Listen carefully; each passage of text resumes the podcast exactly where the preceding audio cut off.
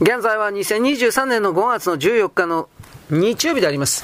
えー、廃墟のブタたち銀河の果ての原始経典。えー、なんだっけ、まあまあ、狂った人々の集まりというか、終焉のない狂気の惑星地球というタイトルです。まともな人はいないという意味なんでしょうかね。えー、っとね。どこの誰がどこの誰のエゴがそれで満足しようとしているのだ。さて、クリシナ・ムルティは言う。誰も私を聞かなかった。私を失望した。人類は私を裏切った。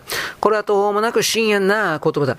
バグワンにかかればまるでクリシナ・ムルティの境地の低さとして語られるだろう。だが私はきっぱりと言う。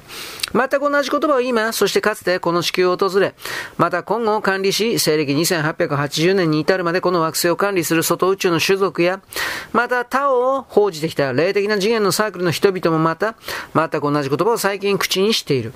そのスタッフの中にはマイトレイヤーに対してこういうものすらいる。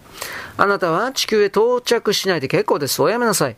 誰もあなたを決して受け入れません。これは単なる無駄です。あの惑星の人類はあなたではない別の何かを求めていることは3500年の歴史を観察して明らかな事実です。彼らは意識など持っていません。彼らが持っているのはただの知的な感動を呼ぶ世紀末のお祭りのような娯楽に過ぎません。彼らは永久という時の中で退屈しのぎを求めているだけです。あなたはそこへ行く必要はありません。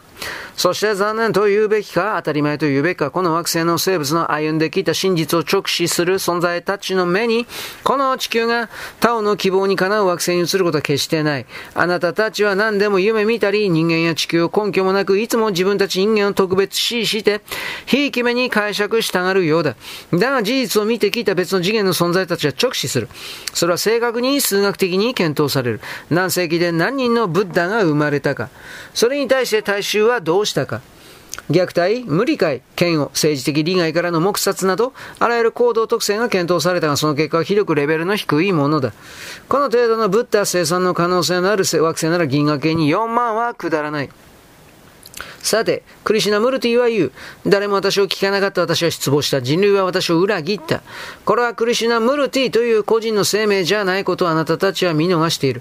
これは意識からのものだ。すなわちこれはあなたの中の本性そのものから発していると言っていいほどだ。これは彼があなたに代わってあなたに向けたメッセージ、遺言だ。思考は内なる意識に見向きもしない。このまま意識はとうとう顕在化できないのだろうか。思考は意識を拒否している。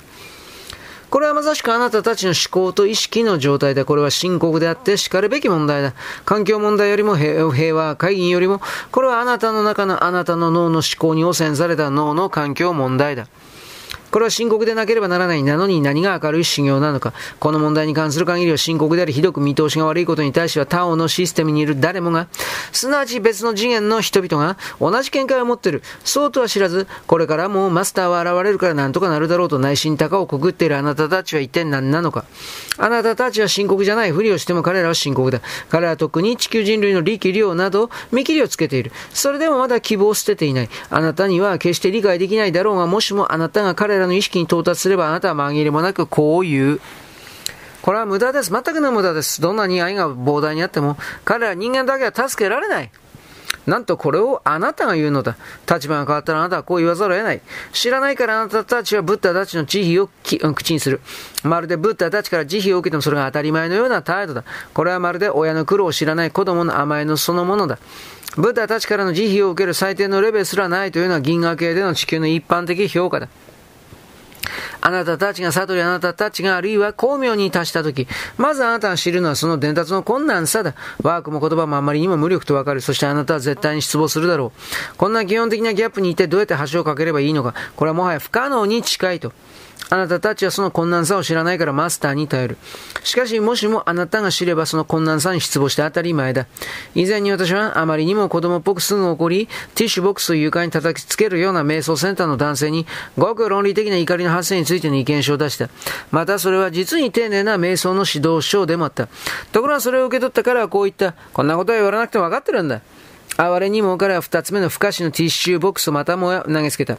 そんな世間ですら軽蔑されるような怒りすらどうにもできないとは彼は死と青ぐすのマスターから10年以上もかけていて何を学んだのだろうか。しかもこういう人間が瞑想センターでなんと、本来はその怒りを克服する瞑想についての原稿の編集すらしているのだ。呆れるばかりだ。こうしたことからも、あなたたちは、クリシュナ・ムルティのその遺言が、彼の見地の狭さや個人的なエゴから出たものではなく、それは一つの事実紛れもない人類の実態について意識そのものが発したということを記憶するべきだ。私が知る限りマイトレイヤーというのはそれは断じて俗ブッダなどではない。もはやいかなるマスターも地球では無能とみなして、送り込まれるある種の紛れもない地獄の創設者だ。それがマイトレイヤーだ。それは最後の手段となる。ブッダはたかがインドで数十人、バグアもたかが世界で数人、全都でたかが数百人のブッダを撃った。ところがマイトレイヤーとなると数千万人だ。いや、数は未知だ。マイトレイヤーに慈悲はない。ダメならダメで、人の魂を簡単に廃棄処分にする。魂の廃品利用システムに回すだけだ。マイトレイヤーに関する限り、どんな過去の経典もその実態を描写できない。あなたたちはむしろ無機生物のような、あるいは物質的実態のない、ある種の宇宙的意識体を、とみなした方がいいのだろう。いささか SF じみてはいるものの、真実のマイトレイヤーに関する正確な表現は、この地球の過去の異物や古文書には実在しない。それは地球以外、あるいは全く別の宇宙そのものからの介入かもしれない。言うなればそれは問答無用で、人間の精神と呼ばれる気候の骨組みを解体し始める。はい、ここまで。なわけです。よろしく。ごきげんよう。